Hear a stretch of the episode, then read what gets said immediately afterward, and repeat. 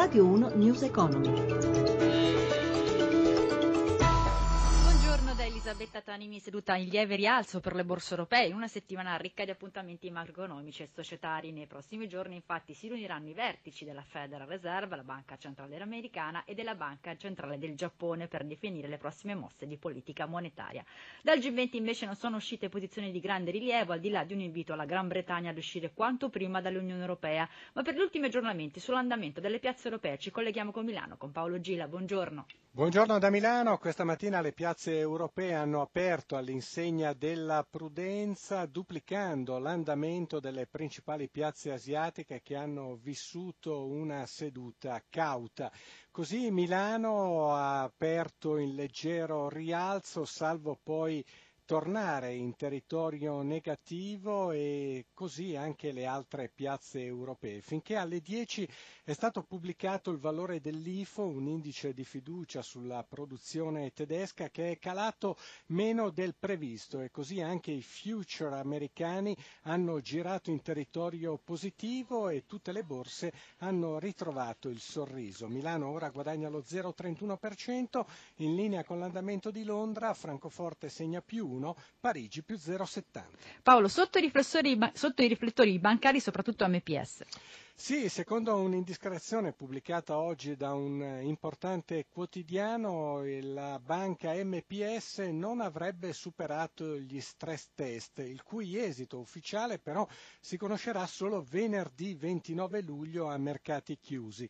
Sin dall'apertura il titolo MPS è stato oggetto di vendita, è stato sospeso diverse volte, poi è rientrato in contrattazione e ora cede quasi l'8%, contrastati tutti gli altri bancari del listino, così ad esempio Popolare di Milano cede un punto, Ubibanca mezzo punto, ma ci sono anche titoli bancari che guadagnano terreno, è il caso di Unicredit più 0,61, molto bene Mediobanca in progresso di due punti percentuali. Grazie a Paolo Gila della redazione di Milano e ora cambiamo argomento. 12 milioni di lavoratori sono in attesa del rinnovo del contratto, domani i sindacati incontreranno il Ministro per la Funzione Pubblica. Venerdì i vertici di CGL, CISL e WIL verranno ricevuti dalla Confindustria per i contratti del settore privato. I sindacati sostengono che per rilanciare l'economia e creare nuovi posti di lavoro occorre difendere il potere d'acquisto di lavoratori e pensionati.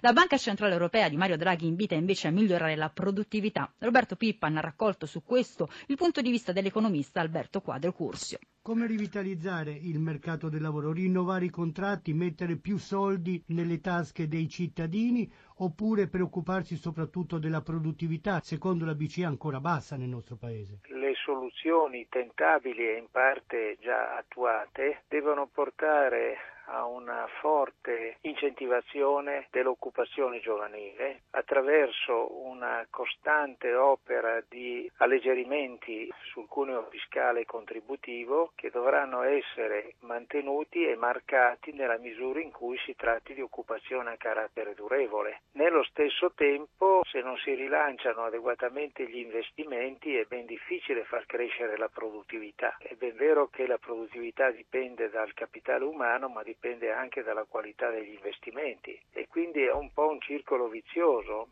e credo che anche sotto questo profilo se l'Europa non si sveglia e non riconosce dei certi margini di flessibilità, per esempio con la cosiddetta regola aurea sugli investimenti da scorporare dai deficit, continueremo come paese a essere sofferenti ma non più di altri paesi perché la stessa Francia si trova in situazioni difficili un sovrappiù di difficoltà rispetto a noi che loro hanno pure una bilancia commerciale fortemente passiva, mentre noi almeno la bilancia commerciale manifatturiera l'abbiamo attiva. Quindi è tutta una situazione sistemica più che una situazione settoriale o di segmento di fattori produttivi, cioè mercato del lavoro.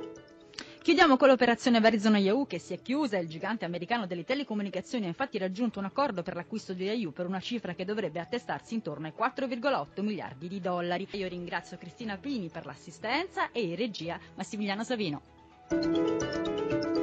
Radio 1 News Economy.